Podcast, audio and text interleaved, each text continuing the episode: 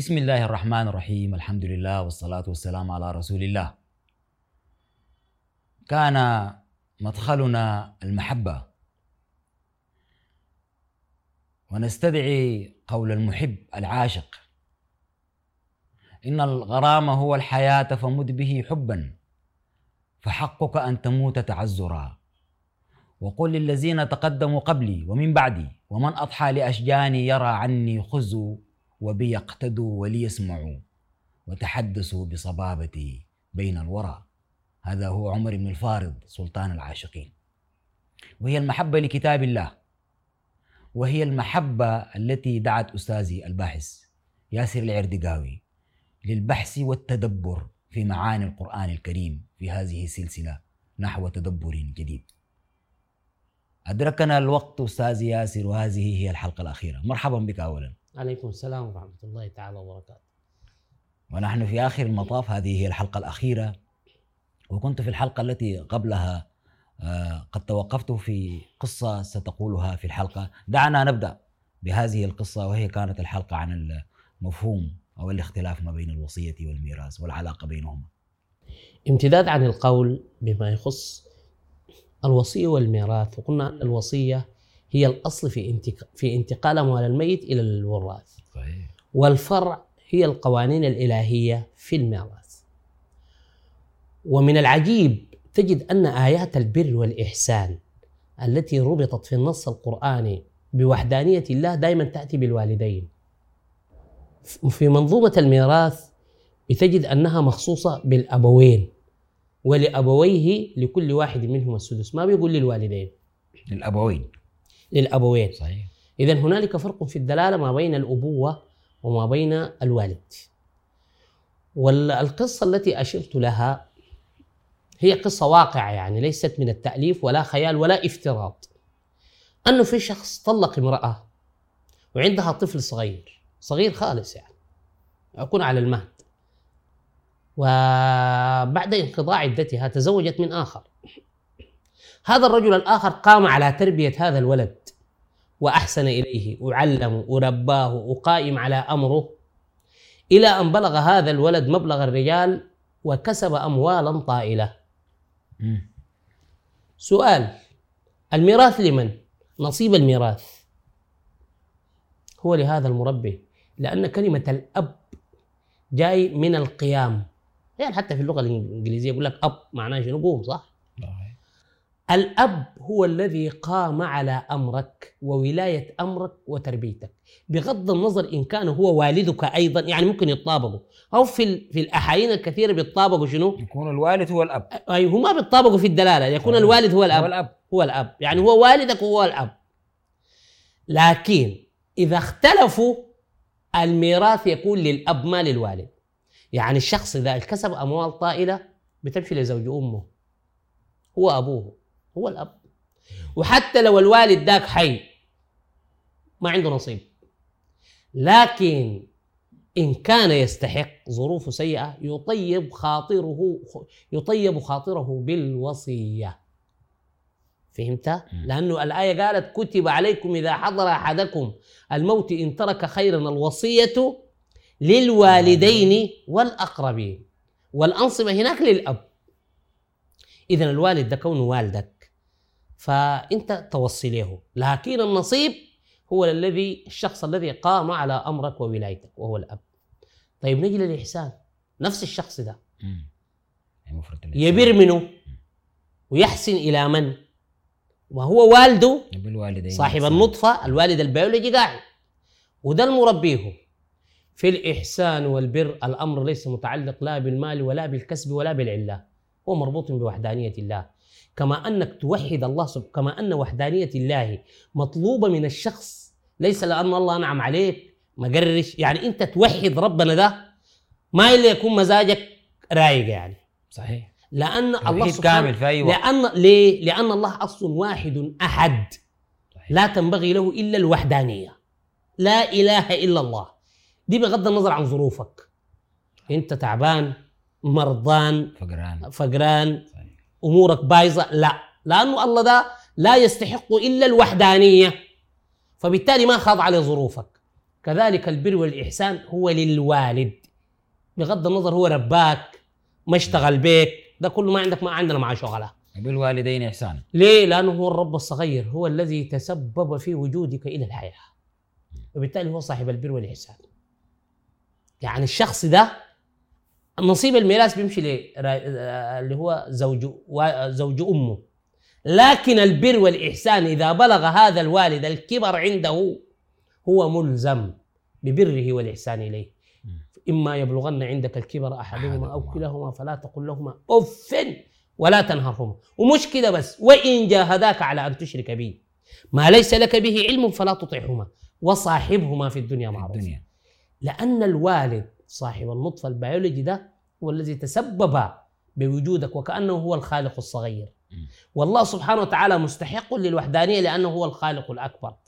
ولذلك هذا هو سر أو علة التلازم ما بين عقوق الوالدين والشرك بالله وين؟ في جميع النص القرآني. أن لا تشركوا به شيئا وبالوالدين وبالوالدين إحسانا هل نحن سألنا شنو هو سر الترابط؟ إذا البر والإحسان هو للوالد. ونصيب الميراث هو للأب. للأب. قضية ال- ال- الوصية الميراثية من القضايا التي يجب أن ينتبه لها الناس. ونحن من هنا نرسل رسالة ونطلق رسالة على أن الناس تجعل من هذه القضية هي ثقافة عامة حتى لأنه هذه المعلومات تصل عند أي شخص يعني. يمكن يا أستاذ ياسر الناظر للمشروع الفكري اللي اشتغلنا عليه في ال 30 حلقة دي بيلقى مثلا إحنا الآن في الوصية والميراث والعلاقة بينه.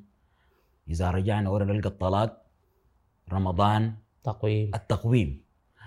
هذه القضايا ومفهوم النتائج التي توصل له أستاذنا ياسر بنلقاه ال ال العلامة الفارقة ال- ال- فيه إنه بيلامس المجتمع. بالضبط كده. يعني زي ما مرة نحن استعرضنا في واحدة من الحلقات أنت قلت يعني ما في طرف فكري. يعني ممكن الزول يتناول على مستوى المثاقفة ي- يتكلم عن دوران الأرض الأرض المسطحة. مسطحه الأرض الكروية. لكن بيلقى المشاريع دي كلها. بالضبط كده. هل هو ده مفهوم أستاذ ياسر؟ إنه إنه إنه الحل القضايا الفكرية اللي بيقعد يحتكف في تدارسها وبعد ذاك إظهارها للمجتمع هل هو علاقته بالمجتمع؟ ولا ولا. اكزاكتلي طبعا. وأنا نبهت للقضية دي من بدري أنه القضايا الفكرية اللي أنا بحاول أشتغل فيها هي بتمس عصب المجتمع. نحن في حوجة وبالتالي تساهم مباشرة في تغيير الواقع.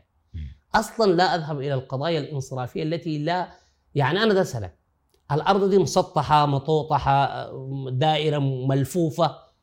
شو؟ ما هي معلومة حتعرفها وخلاص. هيغير من وضع الجاذبية شيء. فأنا بدي أشوف قضية هي قضية علمية. أول حاجة تخضع للتخصص. يعني أنا كشخص مثلا ما متخصص ما المفترض أتخوض فيها. القضية الثانية عذاب القبر. أنا تعت- تعتقد أنه أنا ما عندي فهم في عذاب القبر؟ عندي فهم. وعندي قراءات.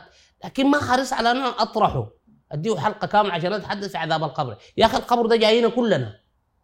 أصلا لو لقيت فيه عذاب ما حتقدر تقول لنا يا جماعة أعملوا راجع حس- تقول يا أعملوا جماعة لا حسابكم. ولو ما لقيت فيه حاجة ما تقدر تقول يا أخي يا بشرى لكم. ما أنت مت ده خلاص كتمت فيك يعني بتعبيرنا نحن.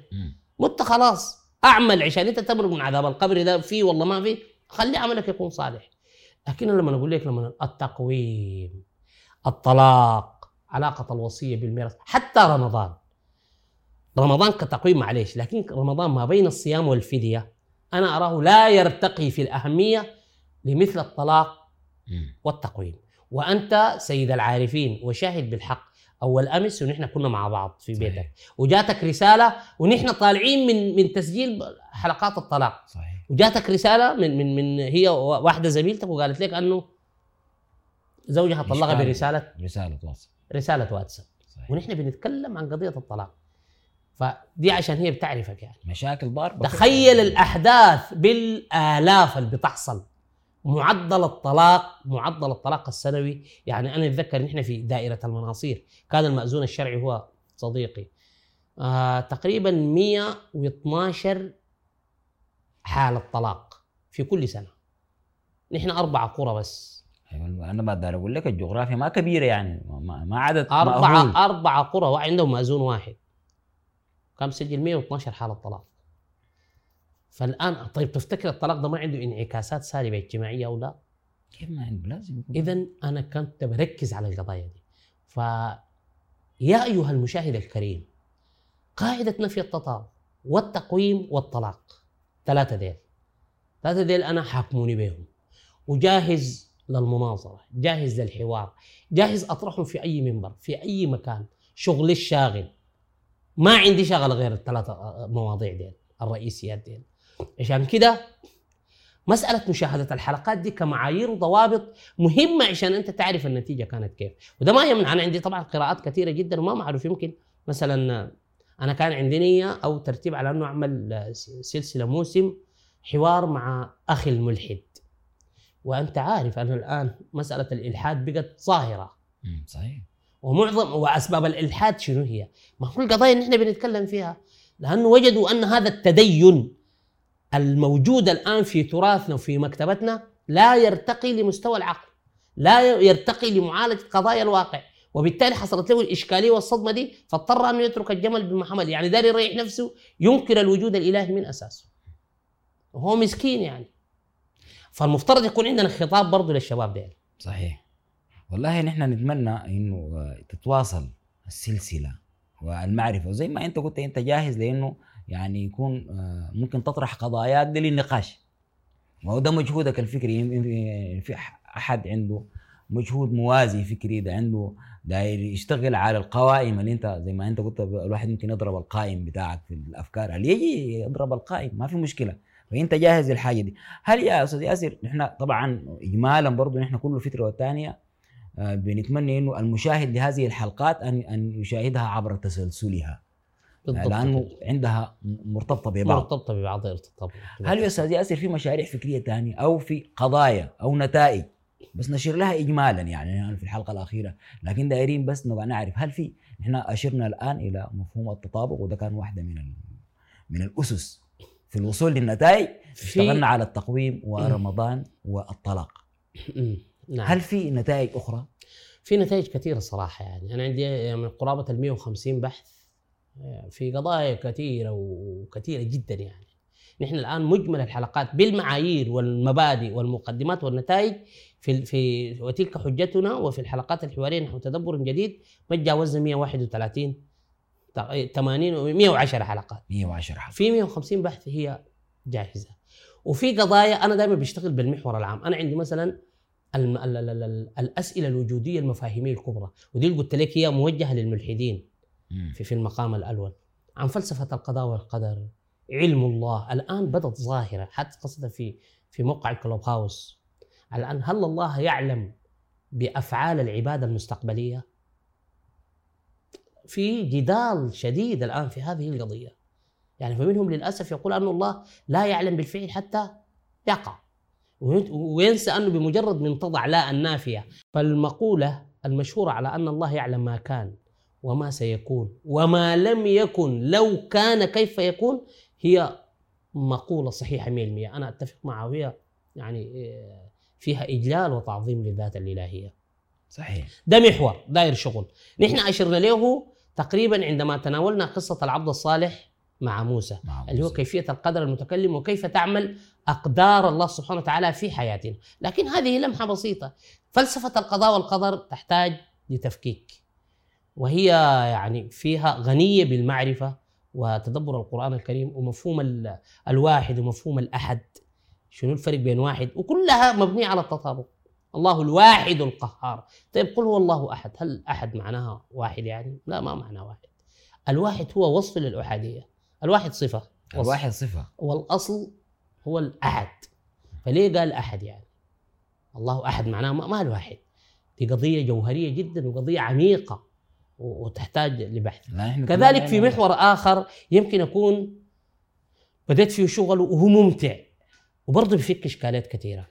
تصحيح الروايات السنة بناء على القرآن ولكن على مستوى المصطلحات.